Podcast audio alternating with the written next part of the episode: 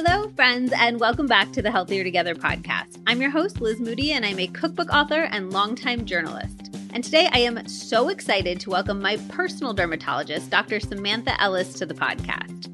Doctor Ellis is a board-certified medical and cosmetic dermatologist.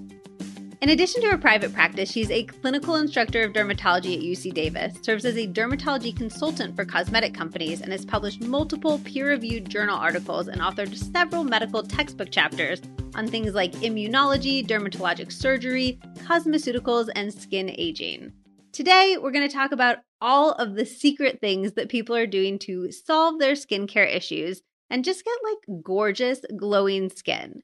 Seriously, I feel like I have been duped for years. Like, I've been out here spending so much money on creams and serums, and then I went to Doctor Ellis and I got one treatment, and it made a bigger difference in my skin than literally any of that. And if you're wondering how this fits in with the skincare episode from last year, I actually think that a lot of it makes sense together. I've personally cut way back on my at-home topicals. I'm literally using like, I think, three products total right now. And with them, I'm focused on protecting my skin from the elements like the sun and pollution. But when it comes to changing my skin or addressing problems, I'm forgoing topicals almost completely and doing in-office treatments. So it's kind of like a very low intervention and a very high intervention system. Also, like we talked about in the last episode, I'm still considering skincare a part of overall body care. It's more about the full lifestyle that we're living, how we're eating, sleeping, moving, stressing, than about what the hot new serum being marketed is. Also, we talk about this a little bit in the episode, but I want to address it here too because it is important. I got Botox for the first time just a few months ago, and I struggled immensely with the decision, both because of my fears of Botox, which we talk about in this episode, but also because I hate the idea that women aren't allowed to age in our society. I debated for years whether I should use my position as a person with an audience to celebrate my wrinkles, to applaud the signs of aging, and to be honest, maybe a better person than me would have done that. But what I ultimately decided was that it's sort of outrageous that as women, we're expected to do the work of both living in a world that judges women at every turn and the work of fighting to change those societal norms. It's a lot. So where I landed is, I'm going to continue to do the work to fight for beauty of all types to be celebrated, and I'm going to do what makes me feel beautiful and confident while I'm doing it. It's a muddled gray area, to say the least, and I know that everyone is going to have a very unique opinion on it, which I welcome, but I do want everyone to have the information of what's out there and what people are doing so that you can be armed with the knowledge to do things yourself, but also so that you're not drawing unfair, unrealistic comparisons. Hollywood actresses are not using serums or drinking water to get skin like that. They're just not, and it's not fair for you to sit around thinking that there's something wrong with you when you're using the same serums and drinking the same water and not getting the same results. Okay, rant over, good news time. To celebrate this episode, Doctor Ellis has very kindly agreed to offer a free virtual cosmetic skin consultation to one listener. You can talk to her about your skin problems, and she can recommend topicals, treatments, and more for your specific skin and goals. To enter to win, just make sure that you are following me and Doctor Ellis on Instagram. I am at Liz Moody, and she's at Doctor Samantha Ellis. And then leave a comment on my in-feed about this episode saying one thing that you learned after listening to the full episode. Don't worry, there is a lot, a lot in here to choose from. I'll announce the winners in my story, so good luck. Doctor Ellis is amazing, as you'll hear on this episode, and I am so excited for one of you to get an up-close and personal experience of her wisdom. There is so much good stuff packed into this episode, including when you should go to an esthetician or a facialist versus a dermatologist for skin issues, how we can know if Botox or fillers are safe, from my very, as I mentioned, my very, very skeptical perspective. Her thoughts on at-home treatments like light therapy, microneedling, and more, the best treatment for sunspots, redness or rosacea, acne, acne scarring, crepey neck or chest skin, fine lines and wrinkles, large pores, a genius tip. This is at the end, so it is it is worth listening to the whole thing just for this, but a genius tip to keep your hands looking amazing, and so much more. So without further ado, let's get right into it. All right, Doctor Ellis, thank you so much for taking the time to join me on the podcast today. I'm honored to be here. Thank you for having me. So for people who don't know, Doctor Ellis is my personal dermatologist, and I think even just like briefly has changed my skin for the better and also just like opened my eyes to all of the stuff you can do to skin, which is going to be the focus of this episode in a lot of ways. Because I'm just like, who, why didn't anybody tell me all this stuff? Like, did everybody know this secret and just I didn't? Truly, I know. I feel like it's this very mysterious world out there. And so many people come in and they're like, I just found out my friends have been doing X, Y, and Z. And like, how did I not know about this? It's, I don't know why the word isn't out there more. I really don't. I genuinely don't. And it also like every time you look at like a Hollywood celebrity and they're in like a magazine and they're like, yeah, my secret is I like drink a lot of water. And I'm like, is it that? Or like, are you getting your own blood injected in your face? You know? It's so true. And, you know, I treat some people who are in the public eye quite a bit, and I've seen them say things like that. And I'm like, well, you know, as a doctor, I have to keep patient privacy, but like, it's, does it's it annoy my, it's, you? It's a little, like, I don't take it personally, but it's a little frustrating, mostly because I feel like it's putting this beauty standard out there that this is achievable because I'm just living a healthy lifestyle, not because I have any augmentation or something like that. And I just feel like that makes people feel inadequate. Yeah.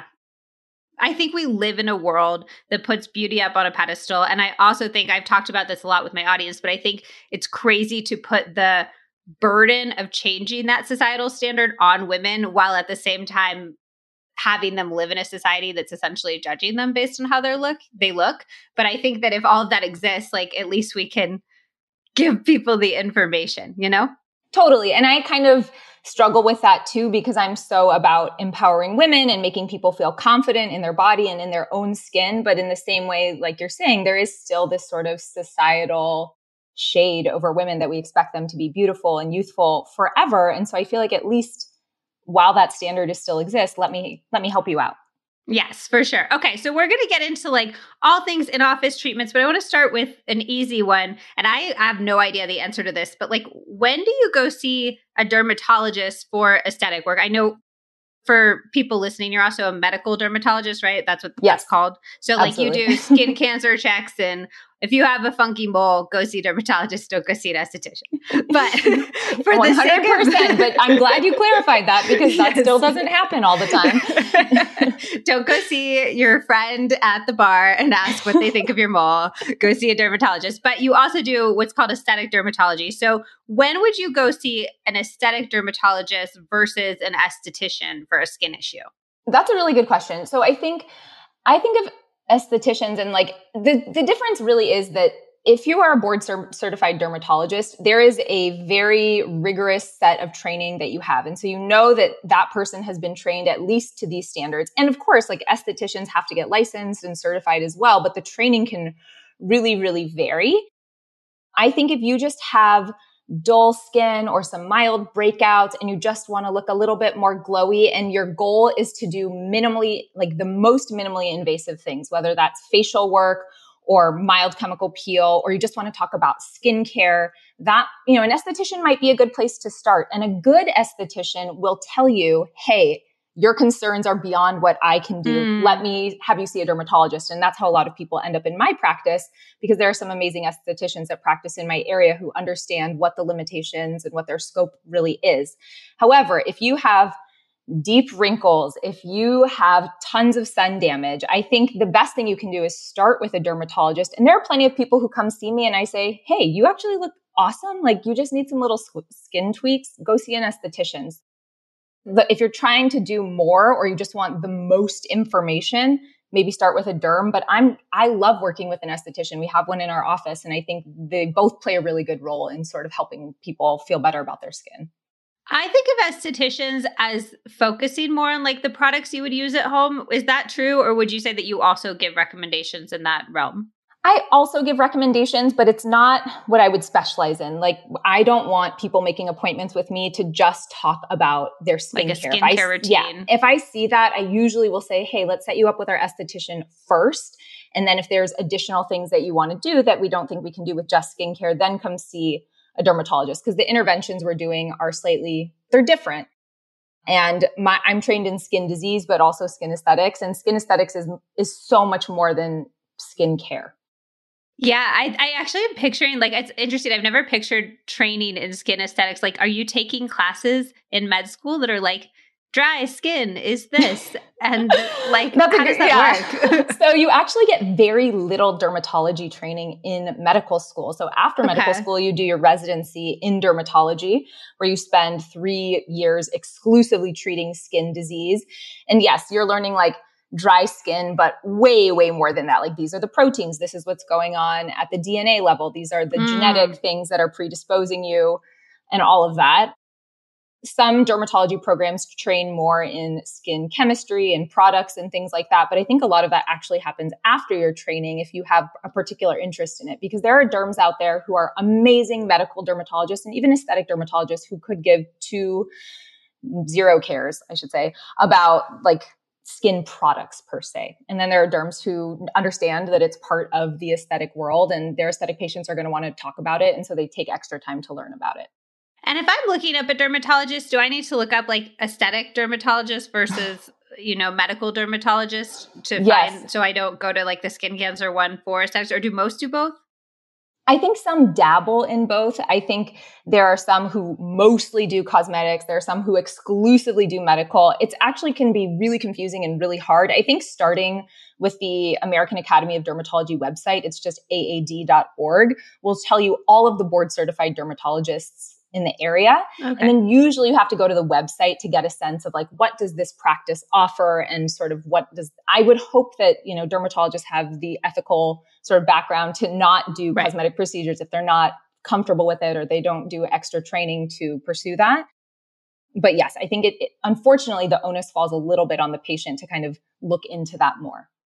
Do you think facials in general are worth it? Or should we like, is it just relaxing or is it effective, would you say? And should we be saving our money for those like in-office treatments with you? Yeah, like is it therapeutic? And yeah. I kind of, I, to me, I think of facial sort of like in the same way I think of massage, where some people will find it like truly therapeutically beneficial for their skin, the way you would find it for your body. And some people, it's more of like a relaxing ritual. The other thing is like facials can really vary. Like, are they doing some type of chemical exfoliation? Are they giving you extractions?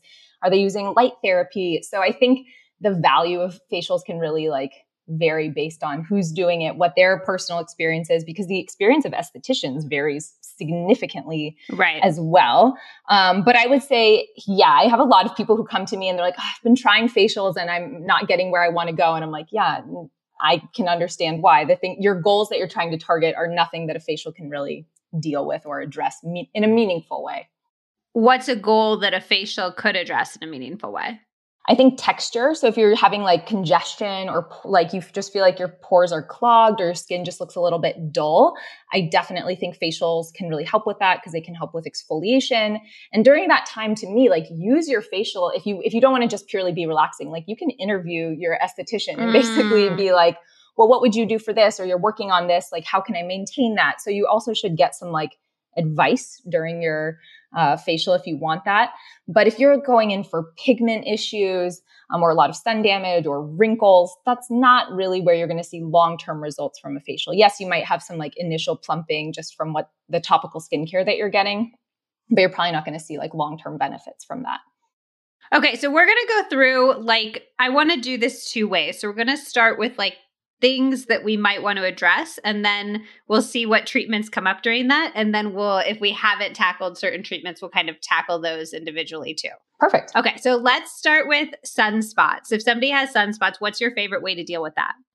So I think of sunspots as like freckles, or like the more permanent, what people think of as like liver spots, or like those dark spots on their cheeks that come up. And I think there's probably two ways that I like to do it. One is I P L, which is intense pulse light.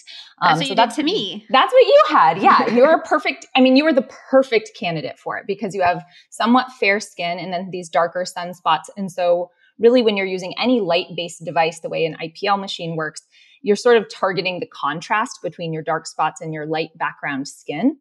And is that why that worked better on my chest where there was more like spots and contrast versus my face where I think I have spots? They're lighter though? Yes. Exactly. So there's more contrast.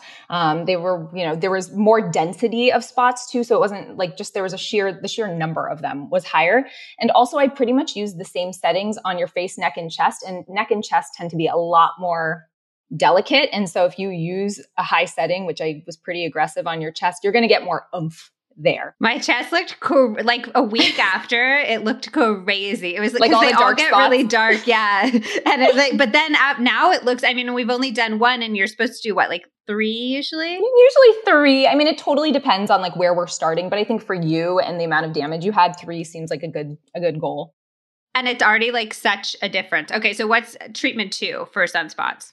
So treatment two is laser resurfacing. And I say laser resurfacing, which is super nonspecific. That is basically using any type of light-based device that is slightly different technology than an I P L to sort of help you shed the entire top layer of your skin or some, some layer of the top layer of your skin and to like lift those brown spots. But I find with laser resurfacing, you're also tend to be targeting texture and fine lines and things like that. So oftentimes for my younger patients, like you, for example, who has good texture, good tone, we really what just wanted to hone in on the dark spots. I P L is nice. And then if someone needs like a little more oomph, maybe they're in their forties or fifties, sixties, seventies, and they they need a little bit more, something that's going a little bit deeper, then more aggressive laser resurfacing is usually how I go. And what if they have like my face where I think that I just saw so much more dramatic results in my chest because my face has less contrast? Is there something that works for sunspots, but it's like not as much contrast? Yeah. So it's hard because if you have any degree of contrast, you really can do this. So it really, tap, it's more about tweaking the setting. So like, for example, because you had that reaction on your face, I know for your next treatment, I can like amp it up a little bit. Okay. And not have an issue. But always because it's when it's a first treatment, like the priority is safety and establishing sort of like a safety baseline. And then you can work on the efficacy of the treatment after you've sort of seen how someone reacts. So you'll probably get the same settings. Well, and I was like terrified. So I feel like I feel like it was good that you were focused on safety because I was like having a panic attack in your office. No, so, you were um... you did amazingly well. But when I saw your chest after the treatment and how red you were getting, which is a normal reaction, but I, if you have any you know low grade anxiety before treatment, that amount of redness can really scare somebody. I was like, man, I'm really glad I didn't crank too hard on her. Okay. Well, okay. Let's talk about safety for a second. Cause I do find it interesting that you are like, we've talked about you're a medical derm and an aesthetic derm. And I think my first thought with all this is like, is this having, are we sure this isn't causing something like skin cancer down the line or something that's dangerous or scary for us? So can you speak to that? Absolutely. So I think, you know, whenever technology is relatively new, these light-based devices have been around for a couple decades, but they haven't been around forever. So we don't have, you know, tons of long-term data, whatever long-term means to somebody, to really say like, this is safe or this is not safe. But the thing with things like skin cancer is they are so prevalent. You know, one in five Americans is going to get skin cancer in their lifetime. And these treatments are so prevalent as well. You can really see it if there was any correlation or anything going on. So the fact hmm. that these are performed so widely throughout this country, but also really throughout the world, there's a lot of opportunity to find correlations or cause, you know, even more importantly, the causation issue. And that's just never been shown to, to be a thing. And we actually use laser resurfacing for some people to treat precancerous growth. So it's only been beneficial in the, in the studies that we have so far. How does that work with the treating the pre, what's happening there? So when you have a precancer on the skin, it's basically, you know, your top layer of skin is many layers thick. And usually when you have a precancer, the very base of your top layer of skin is atypical. And so with laser resurfacing, you're essentially like blasting off that top layer of skin. So you're removing those atypical cells and just sort of mm. taking them off. And that's what we do in skin cancer surgery. When we're removing a skin cancer, we're going in and we're cutting it out. Um, but when they're precancers, you can actually exfoliate them off essentially, but it has to be very aggressive, like with a laser. That's so interesting. Mm-hmm. Okay. So is there anything that like... you are, I guess, more skeptical of that you're like, well, we don't have, like, I keep thinking of, I don't know when I read this article, but there was some article that was like, in the nineteen twenties, we used x-rays as beauty treatments. And we were like, hope this is great. And then later we're like, wow, that wasn't a great idea. Like, is there anything that makes you wary that you're like, I wish I had more data on that?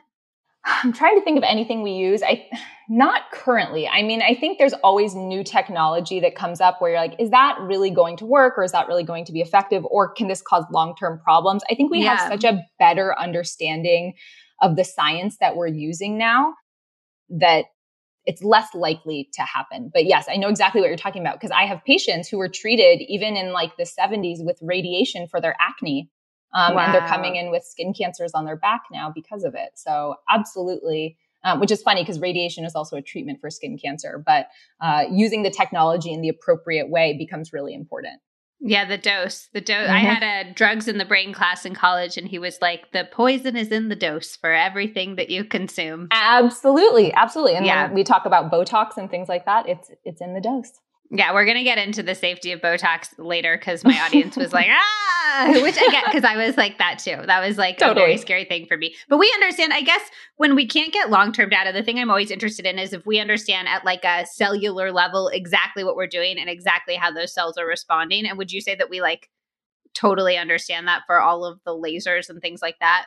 Yes. And the other thing is, you know, the lasers that we use now are are way more targeted therapy. So the whole point of a laser is you're taking one single wavelength of light and you're using it to target something very, very specific. And so when you have a more specific target, the chance that you have ill effects that expand beyond your target go way, way down, versus if you look at like X-rays where you're just like zapping the entire body, and you kind of don't understand what's happening to the rest. So I think because we're using more targeted therapies, and that goes for everything we're doing, cancer therapeutics, any medication we give now, mm. but also in the cosmetic world, I think the chance of having side effects that are unexpected becomes less. Okay. Let's get back into things we'd like to address. What about redness or rosacea? One thing you can do for redness and rosacea is I P L. The same thing that you do for brown spots. So the whole point of I P L is that it's a broad spectrum target. So it can hit brown spots and it can hit reds, so dilated blood vessels in the skin. The way I like to treat rosacea, and rosacea also, I should say, you know, medically speaking, it exists on a spectrum. There's people who get bumps and acne-like pimples and things like that. And that's all medical treatment with topicals and sometimes oral medication. But when we're talking just addressing the redness with procedures, V-beam, which is another laser that targets redness in the skin, is what we use in my practice. There are other types of lasers that target redness as well. There's one called a K T P laser that's very good for that. But using some type of laser that is very, very focused on, on targeting redness. And usually you need more than one treatment. And for all of these, let's also, like, going back to sunspots too, like, is yeah. this something that you're like, this is a good thing for an in-office treatment versus just trying to address like at home with creams and serums and stuff like that? Absolutely. I think, you know, as a dermatologist, my goal first is like, what is the most minimally invasive way I can get you to your end goal? So if I can get you there with topicals and creams, we will do it. But the problem with sunspots or you know, rosacea and blood vessels is these are structural changes that are mm. deeper in the skin, and they're just not where skincare can reach to make a meaningful effect. I think skin skincare is more for like protective or maintenance. I sort of think of it like brushing your teeth every day. Like, yeah, you got to do it or there's going to be problems, but it's not the same as going to the dentist to have an intervention or something truly fixed, especially when mm. the issue is very anatomical. And so I, for most of these things, like, you just can't do it at home. And that's where people end up with me. It's they're like, I've spent hundreds or thousands of dollars. So much money. Yeah, yeah. On creams and time too. You have to think like, oh my gosh, I have to use this cream for ten years to see the benefits. And it's not to say that's not a good thing to be doing in the background, but like if you want to get somewhere fast, uh, sometimes you just need different technology. Yeah, I've th- I've switched my skincare to almost entirely thinking about it as protective, like what's my sunscreen, my environmental damage, stuff like that. Yes. Uh, and then other than that, I'm just kind of like, I, yeah, I just waited so long for it to work and it did nothing. Yes, and, and I so think like, like totally. That's I mean, that's the right expectation. I think skincare is like protective. You definitely can get some light benefits with skincare. It's totally not something to be ignored. It's really important. Uh, but in terms of like when people want like meaningful, quick, sort of impactful changes, it with skincare, it just, it, it doesn't always happen. What about acne? Yes. So acne, I would say I've become like an acne guru for the area because there's just so much acne. um, I treat so many teenagers and adult females with acne. And I think acne really depends on the type of acne, where people are breaking out. When are they breaking out? You know, are they having more hormonal breakouts where it's just near their period, or are they breaking out all the time? Do they have you know, chest and back breakouts. What type of breakouts are they having? Are they cystic or not? I always think medical therapy for acne is is primary. So prescription strength topicals or prescri- prescription strength oral things. Yes, you can do chemical peels and lasers and things like that for acne, but I don't think that's the place to start. Do you like like the red light, blue light stuff for acne? It can help. So there's definitely data that it's anti-inflammatory and even antimicrobial. So we think of blue light as kind of killing bacteria that cause acne or lead, or they don't really cause acne, but promote acne. And then red light is sort of being anti-inflammatory. So they definitely do something, but they don't really address the main problem, which is the plugging of the hair follicle. That is like the primary root of acne, is a clog. And so you really need to be on some type of topical or oral therapy that's addressing that to get any long-term changes in your acne. So by that, you mean like some type of cream, but your dermatologist is going to prescribe it probably. Typically. Or some type of supplement, or like not supplement, like a, a prescription medicine you would take. A prescription medicine. Yeah. So usually it's like Retin-A. That's like the brand name of tretinoin, which is a vitamin A derived topical that helps unclog pores. That's sort of like a mainstay. And then there's things like benzoyl peroxide and salicylic acid that just help clean out your pores and kill bacteria on the skin. And so usually some combination of that. But there's a lot of great acne medications out there. And some Sometimes it's just about finding the right combo for somebody and also getting someone to stick to a regimen long enough to see the results manifest, because that's the number one reason acne doesn't get better, is just compliance. You mentioned tretinoin, and I, I think I'm, I'm curious, especially because you just announced your pregnancy. Mm-hmm. And tretinoin is supposed to be, is that not good for pregnancy? The data is sort of mixed. So it's okay. A vitamin A derived topical. And the real reason we don't say it should be used in pregnancy is because when you have or certain forms of oral vitamin A that you're taking in pill form, it's been shown to cause birth defects in growing fetuses. But it's not really been shown to happen with the topical version of this, which is Retin-A. However, oh, out of like an abundance, abundance of, caution, of caution, we basically just say, you know, cut it out, especially if you're using it for anti-aging, which it's great for. I mean, you can push pause on anti-aging for a year while you grow a, you know, a baby. But that's really why. So there's studies that's where people, okay. you know, got through their first trimester on Retin-A and they're like, oh, shoot. Uh, and nothing happened with their fetus that was problematic. The reason I ask is because I think in the wellness world, a lot of times people, one, they come to wellness during pregnancy, but two, there's this thought, well, like if you can't do it while you're pregnant, then maybe you shouldn't be doing it generally. And it's kind of like a thing that people use for safety. And I've even thought that in my past too, like, well, if I, yeah, if, if retinol is bad for my face when I'm pregnant, then why should it be something I would put on my face now? But it sounds like totally. And it's also funny that it's because of vitamin A, because I'm not going to be like, well, don't eat carrots. You know? Yes, exactly. Well, that's the thing. Like the amount of vitamin A that you get from carrots is way more, you know, that's way more intense than what you're going to get from topical Retin-A. Because you're consuming it. Completely. Yeah. It's going yeah. through your G I tract. It's getting into your bloodstream way more than a topical is. Because I always have to remind people, you know, your skin is a barrier. It's not a sponge. Otherwise, you would look enormous every time you got out of a shower. And so you just have to think of it that way. But what about this stat? Like you hear those things like eighty percent of things are absorbed through your skin or something, you know, like yeah. is that, no? It's just not true. I guess it's not true because you can't, like when I rub my C B D cream on my skin. Right. You don't get relaxed. Yeah. You, you need to have like a certain chemical in it. I forget what it's called, but to actually make it like go through your skin and totally. Make you feel right. something internally. Completely. And it also the dose, right? So like maybe, yes, if you're applying something to your entire body in a thick layer and it's being occluded over time, you might get some systemic absorption. But for most people, they're applying it to their face, which is like one percent of their body surface area. So if you bathe in a vat of tretinoin, it might have an impact on like your liver. Yeah, it's possible. I would say, I just tell my patients, I'm like, don't eat your cream. You'll be fine. You all already know that I'm obsessed with these. They have been my trail and life companion for literally years. I honestly don't think that I have taken a single hike in the last maybe three years without a GoMacro bar. I also have one in my purse at all times. They are so delicious, and they're one of the only bars out there that actually makes me feel full and not all sugar high jittery. We'll get into my favorite flavors in a second, and I have some very strong feelings about this. But first, a bit about GoMacro. They are a mother-daughter-owned company, which I love, and all of their products are made with one hundred percent renewable energy and sustainably sourced ingredients, which I quite possibly love even more. Macro bars are made from one hundred percent plant-based ingredients, and they're certified organic, vegan, gluten-free, kosher, non-G M O, clean, raw, and soy-free.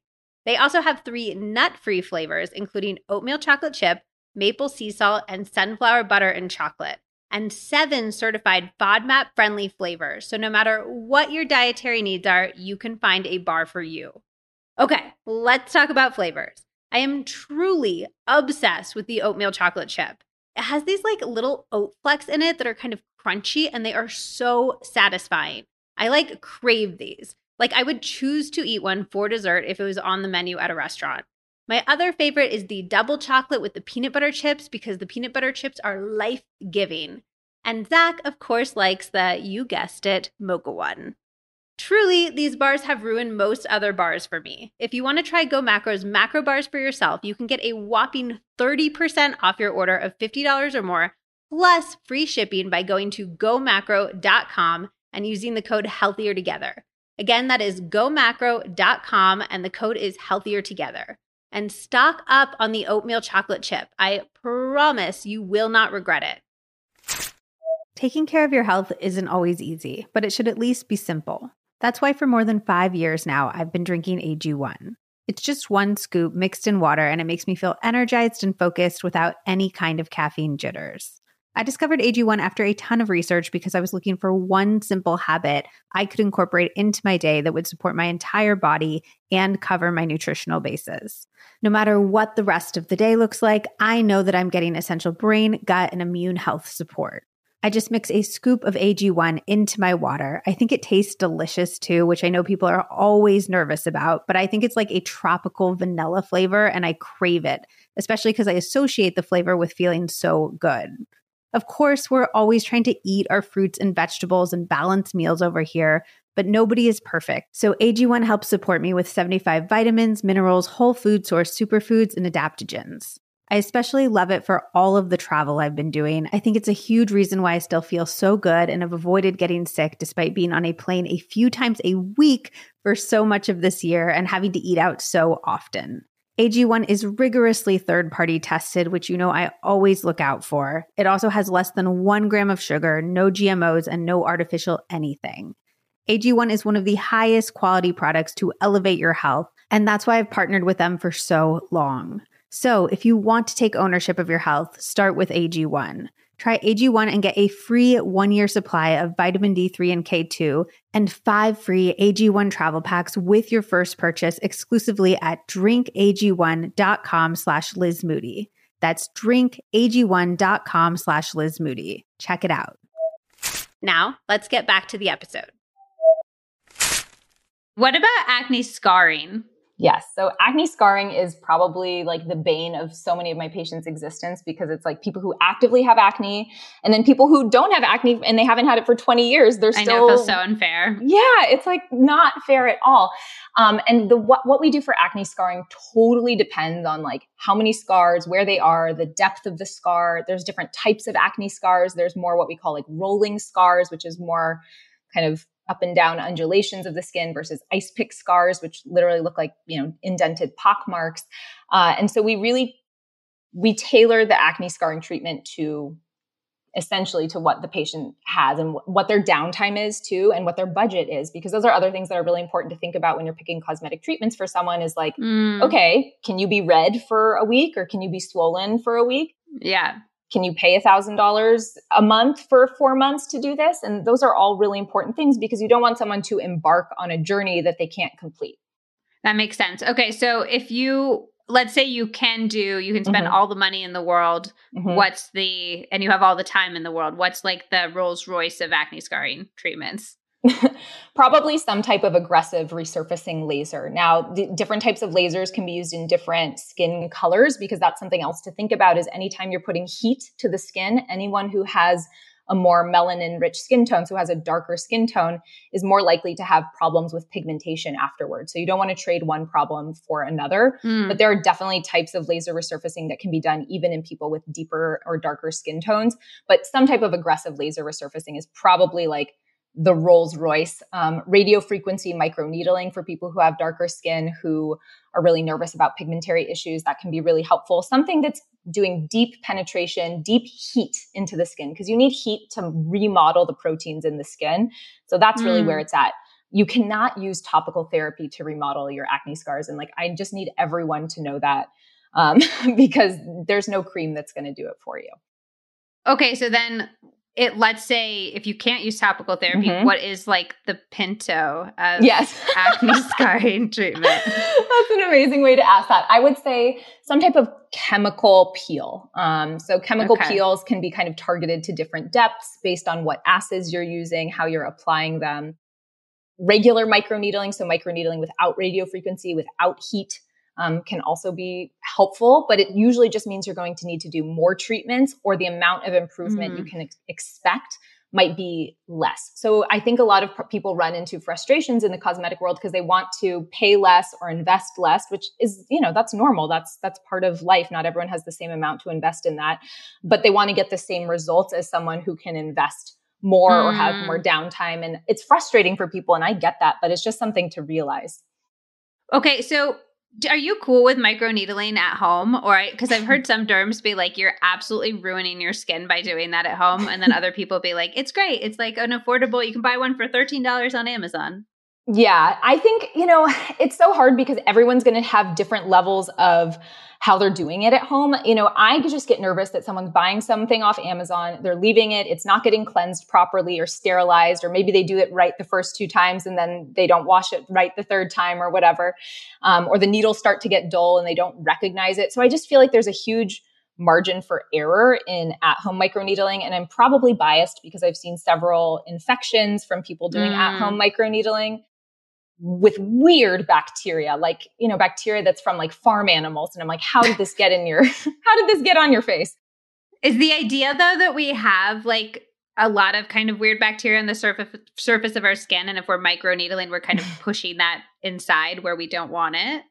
No, we have like, we definitely have a ton of different bacteria on our skin, but it's generally not dangerous, even if it gets under our skin, except for certain okay. types of staph bacteria. But more it's like, you know, your pet was outside and they crawled on your counter and your microneedling device was on your counter. And then you touched it with your hand, which you used to wipe your butt. And like, it's all just, it, it ends up spiraling a little bit. The other thing with at-home microneedling is the depth of the needle that you can purchase online, I think is just zero point two five millimeter. So it's not very deep. So you can get some like very light exfoliation with that, but I don't think you're going to be able to get the same degree that you could get in office. But if you're really careful um, and you listen to your skin, and if things are going wrong, you get the right help, I don't think it's necessarily dangerous. You just kind of have to know what kind of person you are and how you're going to do that for yourself.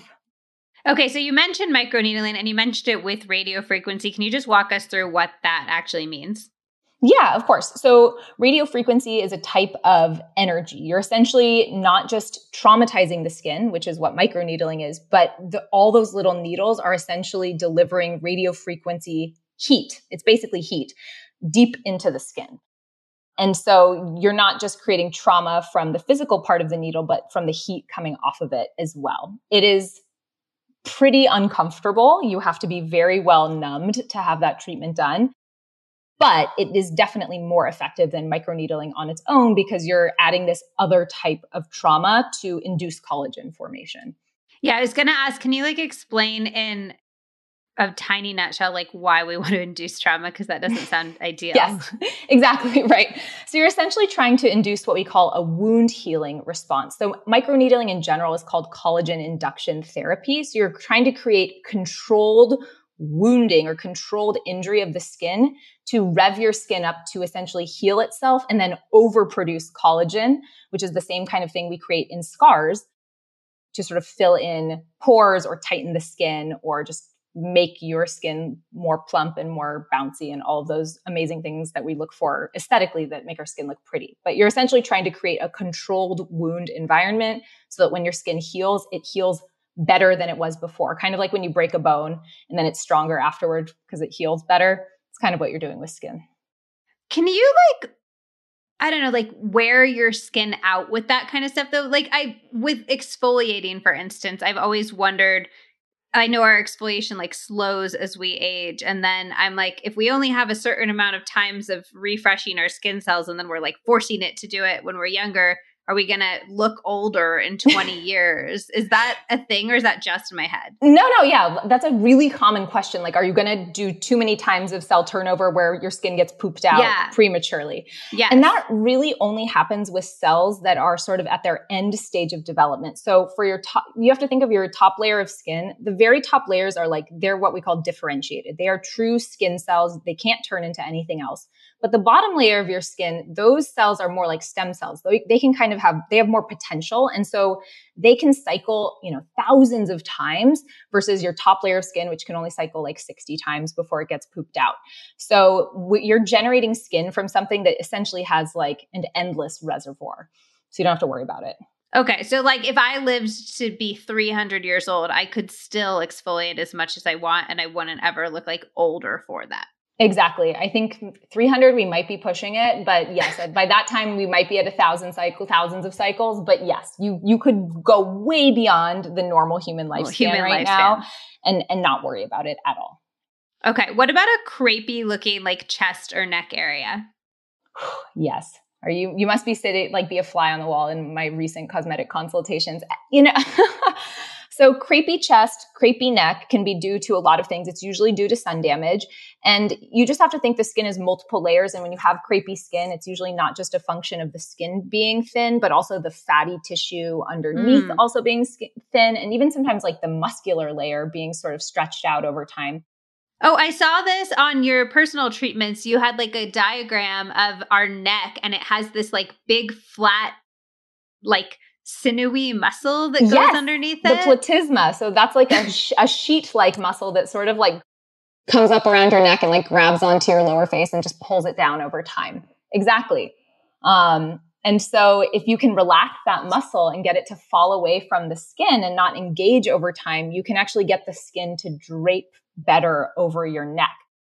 So using Botox injections to relax that muscle at the deepest level is like the first step to addressing a crepey neck. And then you can do things like micro Botox, which is more diluted Botox, more superficially in the skin, which actually gets like the hair follicles and the oil glands to sort of relax uh, hmm. and look a lot smoother too. And then of course, laser treatments to resurface the skin and stimulate collagen. So everything that you do on the face, you can also do on the neck and chest, but you have to be way more conservative. The neck and the chest are much more delicate.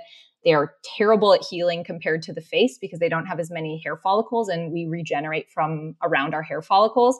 So you just have to be so careful. And when I see complications in my office from people having treatments out, you know, from outside coming in for help, it's often because the neck and chest have been treated too aggressively. So if somebody was listening and they're like, oh, I don't want to do that, is that just like asking their dermatologist, first trying to find a really good aesthetic dermatologist, but also then asking their dermatologist to like do a conservative treatment course and see how it responds? Yeah. And, you know, a cosmetic dermatologist or an aesthetic dermatologist should know, like they know that these areas need to be treated much more carefully. And okay. I mean, the other things you can do are like Retin-A or tretinoin on your neck and chest, and that will also help sort of fortify your skin there. Um, but you have to be really careful because, again, they're more sensitive areas. You're more likely to have side effects like peeling and flaking and irritation when you use that on your neck and chest area. So the crepiness, like, I, and I know exactly what it is because I feel like I've started to get like a little bit of it on my chest. It's like, is that, it looks like it's like thin. Is it the skin getting thinner and draping mm-hmm. worse? Yes, exactly. It's basically thinning out of all the layers of the skin from the fatty layer all the way up to the most superficial layer, the epidermis. Yeah. So is that something you'd ever do filler for to just make it like thicker or plumper or no? Yeah, kind of. So we use something called biostimulatory fillers, which are not really used there to volumize, but they actually Uh, it's almost like planting little seeds that induce more collagen stimulation deeper in. So we definitely do that across the chest, especially like larger chested women who start to get those wrinkles on their chest if they're side sleepers mm. from the boobs kind of knocking together. But yes, we do use filler, but not necessarily, not necessarily to like create plumpness there, but to induce more collagen deeper in those tissues.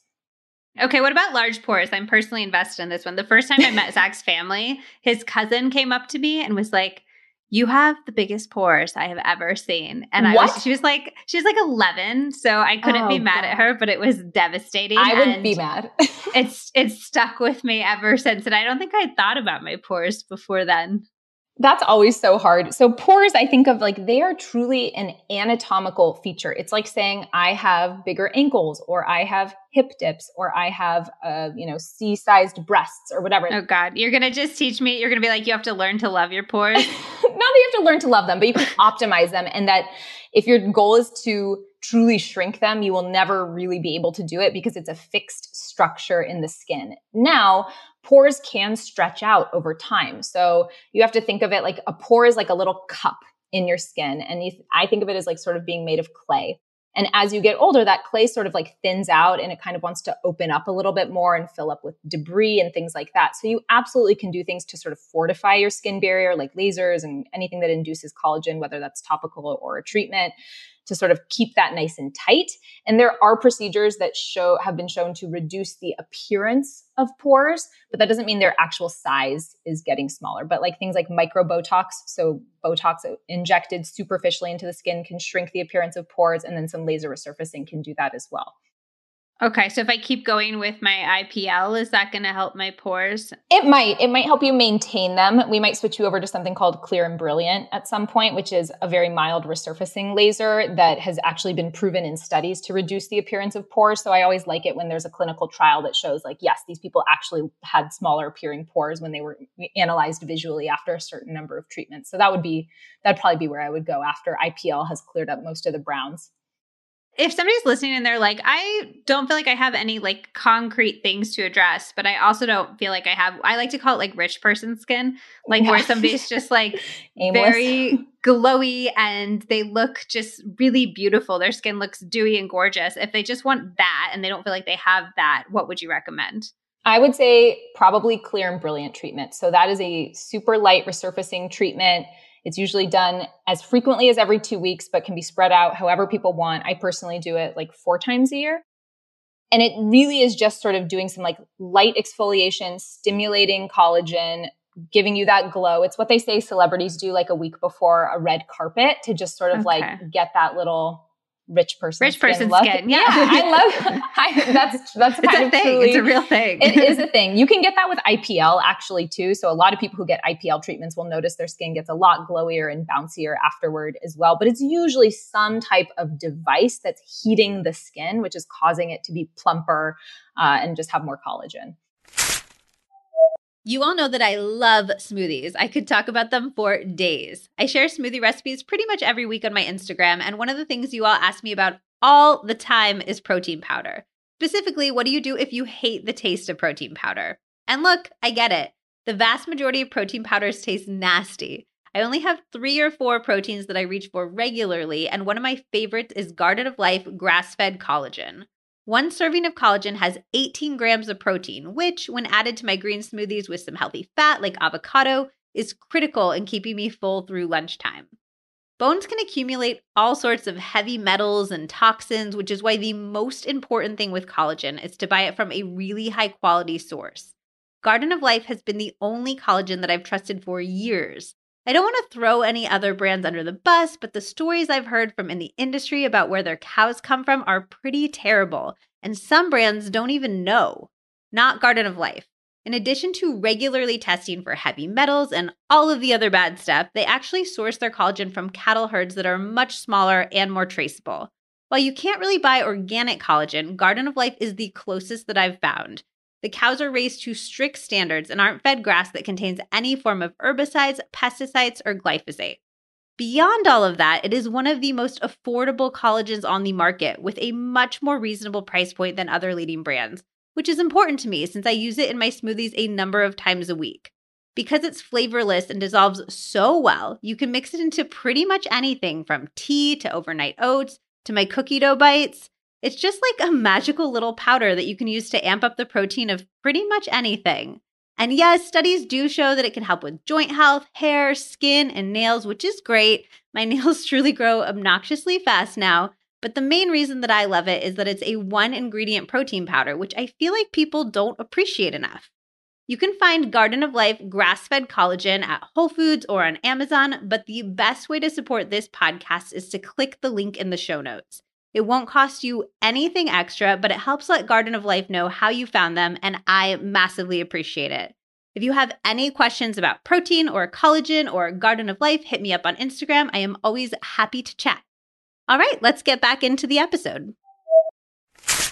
Okay, so we've mentioned Botox and fillers and things like that a few times, but I want to get into that both from a safety perspective and from a like, how are we using it perspective. So my stance on Botox for a very long time was that if a single drop of this got in our water supply and we drank it, we would die mm-hmm. because it's like a poison, you know? Yeah, it is. How can I justify putting it in my face? And the fact I think that like some people find it comforting that it goes away after a few months, but I'm like, that means it's going through my liver and that doesn't feel good to me. So how, how do I square that in my brain? Yeah. So, I mean, one thing to think about is when things are processed in the skin, when they're used like Botox, for example, and then they make their way through your system and eventually end up out of your system, they're not going through your system intact. So they're binding to receptors in your nerves and they're exerting their effects there. And then they're sort of dissipating, but they're not going through your system. They're not getting into your bloodstream. They're not going in through your gut, uh, and they're not going in whole. So yes, I would not take a shot of like Botox toxin like through my mouth, but I would take a million in my forehead. And it's basically just because how you're processing it, like how you're taking it in. Mm. But yes, I think I think that's normal to feel like, oh, I can't really wrap my head around like why it's so unsafe in certain forms and so yeah. safe in other in other ways. Well, how are we like confident that Botox is safe? So I think that has to do with the, like, there have been so many clinical trials on it. So it's been F D A approved since nineteen eighty-nine. So, it, you know, we've had it for over thirty years being injected. It's injected in like, I think over a hundred countries in the world at this point now.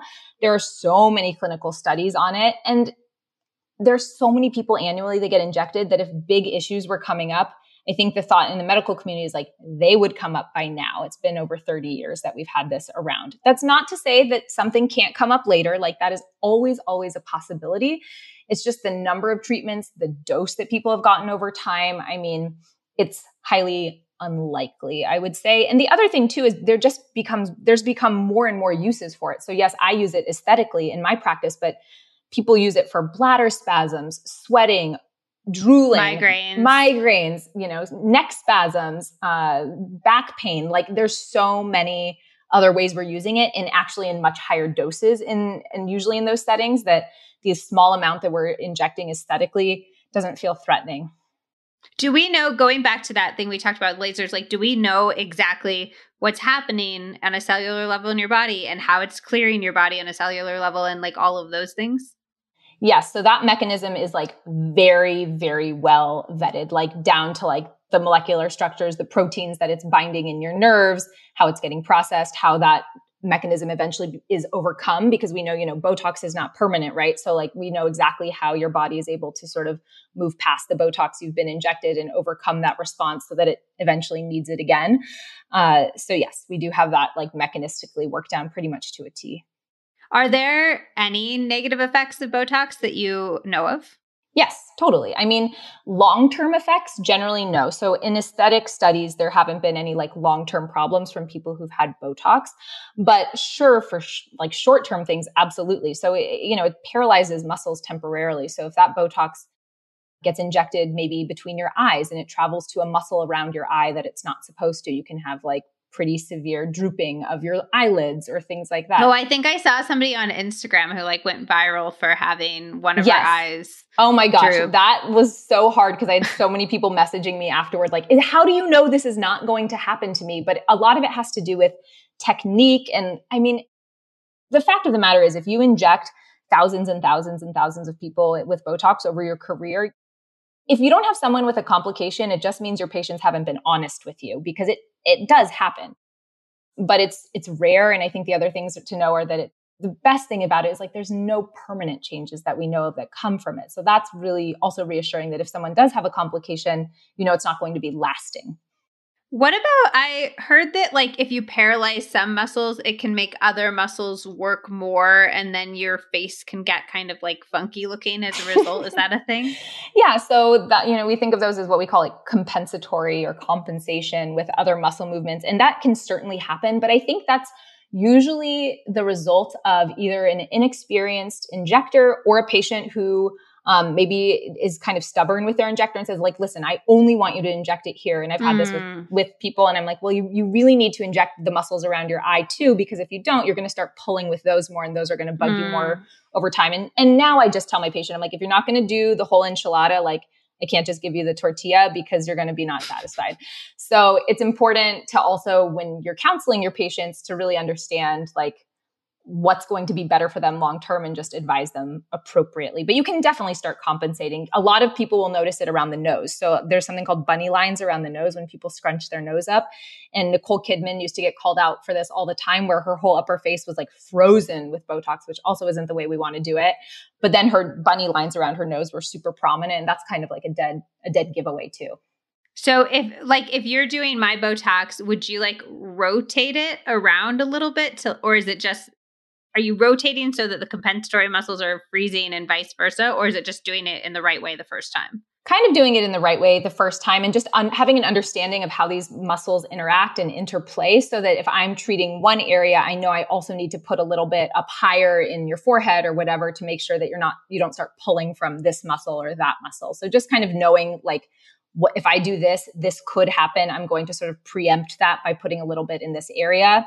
And that comes from just experience, I think, more than anything. But there are, I have had patients who their muscles do some weird compensatory thing that I could never have predicted. But it's also why I tell my patients, if you have any questions about how your Botox is settling, two weeks, you come back, we talk about it. Like, you should never feel embarrassed or weird to bring those things up. And the best thing is you can always fix it. So that that's the other thing. You fix it with more Botox usually? Usually with more Botox, because usually it means there's a muscle that's become overactive. And so you can usually mm. just put an extra little drop somewhere and sort of calm down whatever that extra muscle is. Because yeah, I they're, I call them my creative patients, where they're like, I'm like, wow, you really tried to work around your Botox here. It doesn't happen often, but when it does, patients are like freaking out, which is normal because they're getting yeah, a response yeah. they didn't face. expect. Yeah. But that's why I try to empower my patients to be like, listen, if anything looks weird, just come back. Like, just do, you know, there's no issue with that. And is Botox like the only way to seriously deal with fine lines and wrinkles, or is there anything else that will be maybe not as effective, but like will be effective in a real way? So I think of Botox as treatment for dynamic lines. So lines or wrinkles that form from moving your face. So it's not going to help anything that's just from pure sagging, but no. So a lot of patients will be like, what can I do for my crow's feet besides Botox? Like, is there an eye cream or is there a laser or something? And not really, because even if you fortify the skin there an amazing amount, as soon as you start smiling or wincing or making a face and in- engaging those muscles, you're going to go right back to folding the skin and c- causing the wrinkle. So you really have to get the wrinkle at the muscle movement level. There are some topicals now. There's one called Argireline that's supposed to like penetrate the skin and sort of paralyze the muscles in the same way that Botox can, but it just hasn't been shown to be quite as effective for that yet. But there might be some topicals that come down the line one day that can do that to a much lesser degree. That's interesting. I picture like, it doesn't sound comfortable. It sounds like when you like put glue on your face as a kid and you're just like, eh, like it's frozen, but does it look cute? Right. And I, I mean, you hope that it, at the muscular level, you won't feel it because you don't really have nerves there, but yes, it, it might also look odd. Yeah, for sure. Okay. What about filler? Is that, are we totally comfortable that filler is safe in the same way that you are with Botox? Yes. And even more so for filler in some ways, because it's what I would say is like an inert substance. It's not enacting any type of, you're not trying to get the muscle to respond a certain way. You're really using it as a gel to volumize, at least what I call hyaluronic acid fillers. These are the fillers that most people use. It's the ones most people have heard of, Juvederm, Restylane, those types of things where you're not trying to get it to exert a power on a muscle or get it to do anything. You're just using it to volumize or provide structure. Really where the safety component comes in with filler is that it is thick and it has the ability to clog a blood vessel um, if injected into one. And that's when, you know, we were talking about all the different cosmetic things that we can do in our office. And we briefly touched on fillers. And I, you, I remember you just being like, oh, that sounds scary. And it, that, it can be scary because if it gets in a blood vessel, it can block flow. And the The most dangerous thing would be if it got in a vessel that supplies blood to your eye, which would cause blindness. Um, so the safety of filler isn't with the product itself, but with the injection technique and what can kind of come with an inexperienced injector or something like that.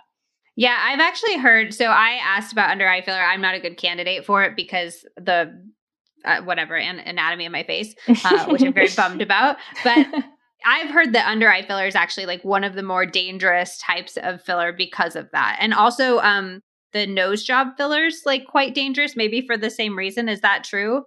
Yeah. So I actually think under eye filler is not as dangerous as some people might think, but under eye filler has the highest chance to me of looking bad just because you, it has to do so much with like Can, the proper candidate selection for it. Um, areas that tend to be high risk are anywhere around the nose. And that's just because that's where the blood vessels that supply the back of your eye can, can really live. So anything oh. at the base of the nose, across the bridge of the nose, or anything between the eyebrows. So some people have really deep creases between their brows that will not respond to Botox and need to have filler there. But those are the areas where they're, they're very high risk. And it's why I don't inject those areas personally in my practice, even though I have all the safety oh, wow. technique and everything. It's just something I've chosen not to do because I like to sleep at night. That's really interesting to know that, especially if you go to like a Medi spa or something and they're offering to do those treatments, like maybe run away from that. When I see that, it actually, it terrifies me because I think it's not just when you're getting your treatment, it's not just about aesthetically, what can that injector achieve for you, but it's, if there is a complication, even though that is a super low risk, is the person treating you one hundred percent prepared, equipped, and trained to handle that complication? Right. And that's what makes me really nervous when I see that. That's why I like am like go to a medical doctor because I, I like the idea that I think I asked I was like asking you stuff that like you're like, well, I don't think there's any way you could bleed out, but if you started to, like I could handle that. Yeah. And exactly. I was like, well, that feels good. Like, totally. Or yeah, or if you like if your heart stopped beating or if you know anything that happened, if you fainted and you hit your head and you know right. you were bleeding, like or if you got an infection, I can prescribe you things. Like right. there are people out there who inject and they can't even prescribe medication and that That makes me a little nervous. So I've heard about filler migrating. And then also I've heard this is a different level. And I'm sure you're going to tell me I'm wrong, but like it getting into your brain, is that a possibility? Can it cross the blood-brain barrier? No, it cannot cross the blood-brain okay. barrier. The only place I could imagine it could get into your brain is that if you were doing some procedure very close to the eye and you like got it behind the eyeball. But again, like that is not happening to someone who has any experience whatsoever injecting. But migration, absolutely. So these are gels, you know, and they they sit in certain planes of the face, but they absolutely can move over time. I find that I notice migration the most in people who've probably had too much filler. Um, so they've sort of maxed, you, you think of the face as like compartments. Uh, and if you sort of max out or overfill a compartment, the filler will take the path of least resistance. And so it can move. And I think most often we notice this in people's lips where they've tried to fill their lips mm. too much. And then they end up with this like filler mustache situation, which is pretty unattractive. Um, and so, and it happens, it, you know, it can be an injection technique, but it, it can be the product. It can be the person's anatomy. So sometimes someone will come to me and they have a filler mustache and I, you know, I do a lot of corrective work in my practice and they'll say, can you fix this? Oh my God, my injector was so inexperienced. And I don't, I can't be so quick to blame the injector because I've seen it happen even with the best injectors, but yes, it can move. The benefit of filler is that it's dissolvable. So you can inject an enzyme that pretty much immediately melts it away. So that, that is the benefit is that you're not stuck with it forever. And I think that's the appeal of fillers is it's not like plastic surgery where if you have a bad facelift, you're kind of stuck with it. Yeah. You can change things. What are some, we've talked about under eye filler and then we've talked about it for the eleven lines. Are there mm-hmm. any other sort of like unique uses for filler or Botox? Like I know people use Botox to like balance the asymmetries of their face or we talked about the neck thing, but like, are there unique uses of either of those that you feel like more people should know about? I know it's so hard to know because it's like what feel, it probably doesn't feel unique to me because I probably do it a lot, but I'm trying to think of areas where we use filler a lot. So I use filler a lot at the base of the nose to support the nose because especially hmm. women, we lose a lot of bony mass as we get older and our noses actually start to sink into our face and our upper lips begin to elongate. Huh. And so using it there as like a support thing where no one goes, comes to your, you and says, hey, can you put filler at the base of my nose? Um, but it's a really nice place to sort of support the face. Um, filler in the temples, I think, is another place that people are starting mm. to realize can be really helpful. But there are a lot of women who start to what we call skeletonize over time, where they get really mm. hollow in their temples. And it, it, it really ages somebody, especially if uh, they don't have a lot of body fat or something like that. So using filler to sort of fill out the temporal hollows um, is another place that I tend to use it a lot. And then just contouring the face, you know, the chin or the earlobes. So people who have saggy earlobes from wearing earrings, we put it in the earlobes oh, to sort of support it. So yeah, there are a lot of areas, I guess, you can get creative. If I have a little leftover in the syringe, I usually look around on their face to see if we can use it somewhere. This week's podcast is brought to you by Athletic Greens, one of my favorite supplements. I discovered Athletic Greens, I don't know, maybe five years ago now, and they've been an absolute lifesaver ever since. They make an all-in-one superfood powder that contains seventy-five vitamins, minerals, and whole food sourced ingredients, including a multivitamin, multi-mineral, probiotic, green superfood blend, and more that all work together to fill the nutritional gaps in your diet, support energy and focus, aid with gut health and digestion, and support a healthy immune system. You all may know that I am addicted to green smoothies, and I basically consider Athletic Greens to be my replacement green smoothie on any day that I can't make one or just need an extra boost. They're an absolute must when I travel. I honestly can't remember the last time that I took a trip without them, and they are the difference between feeling good when I travel and that kind of like icky feeling you just get from not getting in all of your nutrients, eating a lot of fried food, all of that. Also, this is anecdotal, but if I take Athletic Greens when I travel, I never get constipated. I used to get so constipated when I traveled. Honestly, if you are ever having digestive issues or trouble pooping, drink a big old glass of Athletic Greens, and then, well, you tell me what happens. Beyond that, for my caffeine-free babies out there, this powder is hands down the best coffee substitute that I have ever had. I know a lot of people think of green powder as a morning thing, but hear me out. Try a scoop of Athletic Greens at around three in the afternoon, right when you're hitting that afternoon slump. You'll get a surge of this amazing, non-jittery, clean-feeling energy, and it's actually real energy because you're fueling your body. As a person who applauds growth and change, I absolutely love the fact that Athletic Greens continues to obsessively improve this one holistic formula based on the latest research, producing fifty-three, fifty-three improvements over the last decade and counting. They invest in the most absorbable and natural source of each ingredient and go above and beyond in third-party testing to ensure their customers continue to receive the highest quality and best daily nutritional habits on the planet. It's lifestyle friendly whether you eat keto, paleo, vegan, dairy-free, or gluten-free, and it contains less than one gram of sugar without compromising on taste. And can we talk about taste for a second?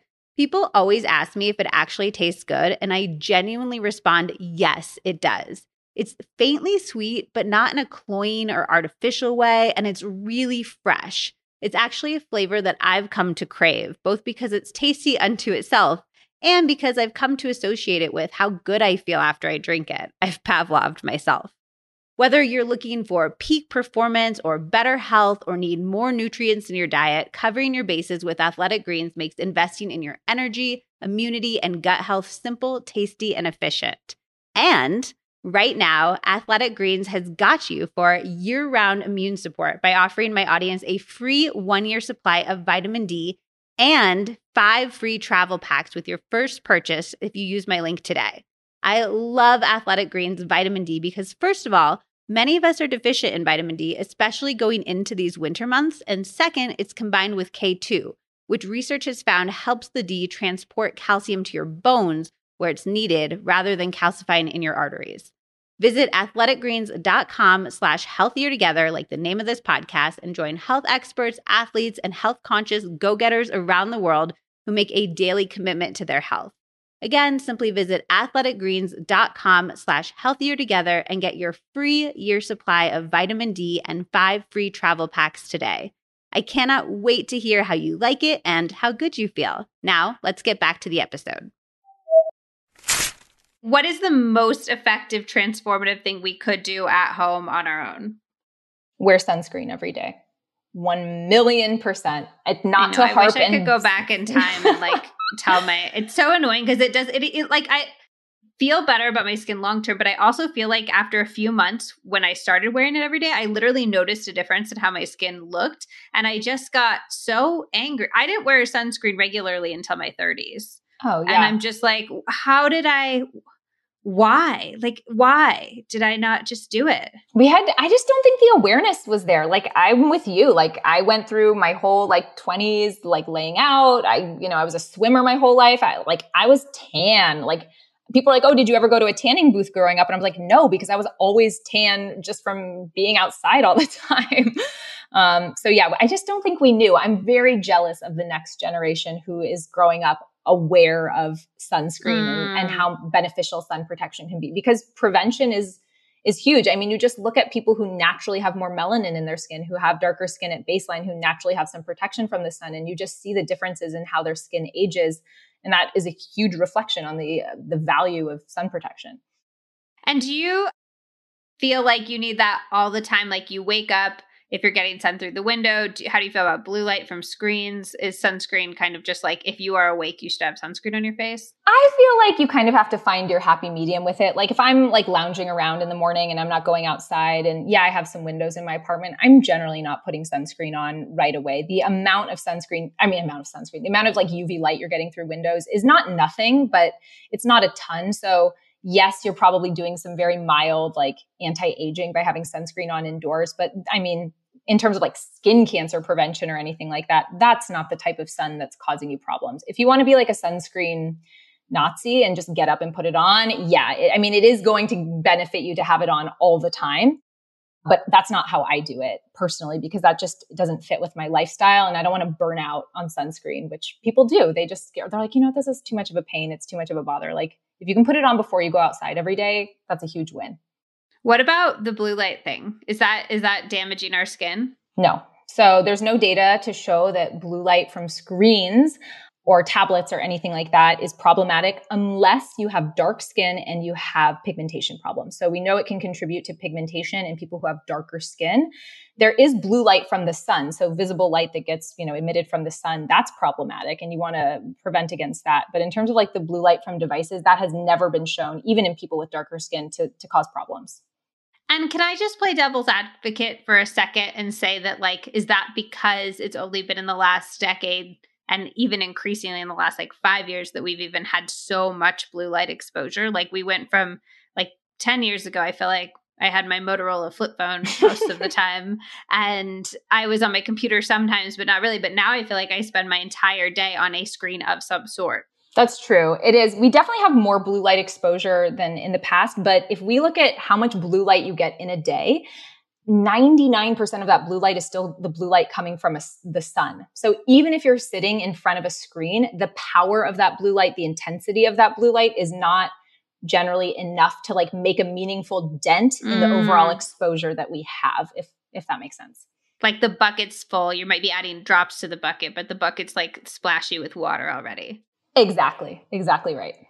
Okay. I'm going to let you go in a second, but I just realized I have one other thing I want to get your feedback on while I have you, which is hands. I, so when we were talking about sunscreen, I remembered this because I always do the thing that, like, I don't know, you learn in Cosmo when you're younger, when you put your sunscreen on your face, you like put it on your hands, but then I wash my hands like fifteen times a day and I'm not going to put sunscreen back on my hands. And I notice my hands so much because I'm always filming these videos and I, my hands are in them. Yeah. Because I'm preparing food. And I just feel like they're like, they've taken a beating, especially over the last year. So what can I do for them that's not putting sunscreen on fifteen times? Yes, exactly. So obviously sun protection is going to be your biggest thing. But again, you have to think of like, when is the most meaningful sun exposure happening? And that's like when you're outside on walks or when you're driving.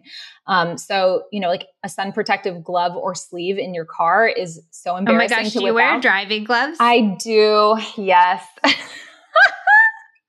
Oh my God, that's, I'm so glad we got to the point in the podcast where I got to find out that you were driving gloves. I'm such a lady. Um, it's actually so embarrassing for my husband, I think. He's usually very supportive of my sun protective behaviors, but I have a driving visor that I wear in the car. I have my gloves. If I'm going on a long trip on the highway by myself, I have a sun mask that I wear. Wow. Yeah, like a real psycho. Um, so those are like all of the things I have, but I think gloves are like probably the best thing, or even like when you're walking, if you're wearing long sleeves and you can put your thumb through the little hole and kind of have the back of your okay. hands protected. But every device that we use on someone's face can be done on the hand. So I I P L hands and I mm. laser resurface hands and I chemical peel hands all the time, because I always tell my patients, you want all of your exposed skin to be on the same age page. And if you, if they're not, mm. it's just a dead giveaway. Like you don't want Crypt Keeper hands and twenty year old face. Where does one get driving gloves and driving masks and things like that? So there's, there are a few like sun protective companies that are really good. There's one called Coolibar, like C O O L I B A R, and they make great gloves and masks and things like that. But I think there's just, even if on Amazon, there's a lot of U P F protective clothing now. So the mask is like a real extreme, and I only whip that out if I know that I'm not going to see anybody that I know. So that's like long drives by myself. But I do that. I mean, I live a nomad life. Like that's like yeah. I, once a month I bought, I mean, Zach has to see me, but you know, he's still yeah, worse. You know, our husbands accept us for who we are, hopefully. Um, hopefully. But the gloves are, the gloves are a big deal, and they can make a huge difference, especially if you get to the point in your life where you're investing in cosmetic procedures. You always want to mm. be protecting your investment. And so those types of things, it just, it just ensures that you're protected, because sunscreen can be faulty, whereas a glove is always going to offer you the same degree of protection no matter what. Amazing. I love that. Is there any other, like, could you leave us with one other like weird thing that I wouldn't have thought of, like wearing driving gloves that'll just make us, you know, glowy and gorgeous? Oh my gosh. I wish I could. I think their gloves are like probably like the best kept Your secret. Weirdest one. Yeah. I think so. I mean, in terms of like embarrassing, for sure. Yeah, I think the biggest thing is just being consistent with everything that you do, whether that's procedures or skincare or anything, and just having the right expectation going into any intervention of what that intervention can offer you. Is this a preventative intervention? Are we trying to reverse things? Mm. All of that. Awesome. Well, where can people find you? I feel like you're on like every platform now. I feel like I, I didn't know you were on YouTube, and then I'm like watching all your YouTube videos. Oh, and- thank you. Yeah. So I think the two main places you can find me are on Instagram at Doctor Samantha Ellis. And then I have a YouTube channel, which is just Doctor Samantha Ellis as well. Tried to keep it simple there. Those are places where I sort of like walk people through my life as a dermatologist and then give tips and product recommendations and all of that fun stuff. Yeah, I was watching you. I was going to ask you about it on here, but we ran out of time. So people should go watch the video about like all the treatments that you've done personally, because I do think that that's really interesting to be like, yes, you're talking about them, but what have you actually tried, you know, yourself? Yeah. And I've tried a lot. So that's on your YouTube. It's on my YouTube. Yeah. That's on your YouTube. And then people also, because you're my dermatologist, we will be trying out different stuff. So you can always uh, come to my Instagram and you'll get to see all the weird stuff that you're going to do to be. And, oh my God, you're uh, going to do amazing. I'm so excited for this. We're going to have a great time. Um, amazing. Well, thank you so much for taking the time and sharing all of your wisdom. I'm going to go literally hang up and get some driving gloves. I love it. Do it. And if you need a link, you know, text me. All right. Okay. Thank you. Of course. Take care. Have a good one. I hope you loved this episode with Doctor Ellis. I hope you learned a lot. I hope you're on your way to buy some driving gloves. They are, I think, a game changer. I was honestly mind blown when I heard about that. I love skin protection with like clothes and stuff too, because while I love my sunscreen, it's just kind of like sticky and you're washing your hands and I don't know, it's just like a less nice user experience, I would say. Don't forget to head on over to Instagram if you would like to win a free virtual cosmetic skin consultation with Doctor Ellis. Just make sure that you're following both of us. I am at Liz Moody and she is at Doctor Samantha Ellis. And then leave a comment on my in-feed about this episode saying one thing that you learned. Also, if you did love this episode, I would so appreciate a quick rating or review on whatever podcast platform that you listen to. And I would so appreciate if you would share the episode with somebody that you think would benefit from all of Doctor Ellis's amazing wisdom. All right, I love you. I will see you on the next episode of the Healthier Together podcast.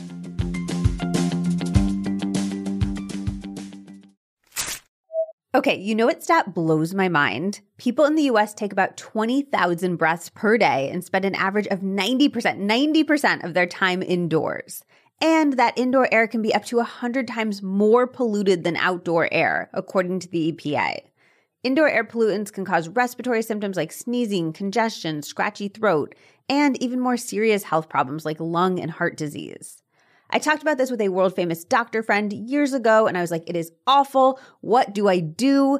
And she said, you need a high-quality air purifier, and you need to keep one in any room that you spend a ton of time in, which is why I am so excited to introduce you to AirDoctor. AirDoctor goes above and beyond the HEPA standard, which requires that ninety-nine point nine seven percent of particles at zero point three microns be captured by a filter. AirDoctor uses an ultra HEPA filter that was independently tested and proven to remove at least ninety-nine point nine nine percent of particles as small as zero point zero zero three microns. That is one hundred times smaller than the HEPA standard. This includes allergens, pollen, pet dander. For any other pet parents who are allergic to their babies, this makes the biggest difference in my allergies with Bella. Highly recommend for that alone. This includes dust mites, mold spores, and even bacteria and viruses.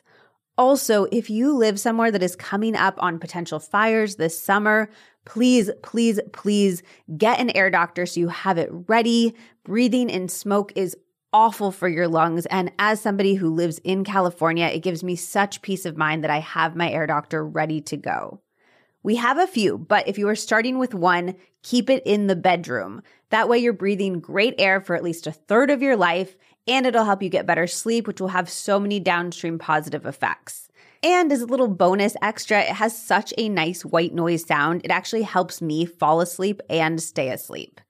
AirDoctor comes with a thirty day money-back guarantee, so if you do not love it, just send it back for a refund minus shipping. Head to air doctor pro dot com and use promo code LizMoody, and you'll receive up to three hundred dollars off air purifiers. And this part is exclusive to Liz Moody podcast listeners. You will receive a free three year warranty on any unit, which is an additional eighty-four dollars value. Lock in this special offer by going to A I R D O C T O R P R O dot com and use promo code LizMoody.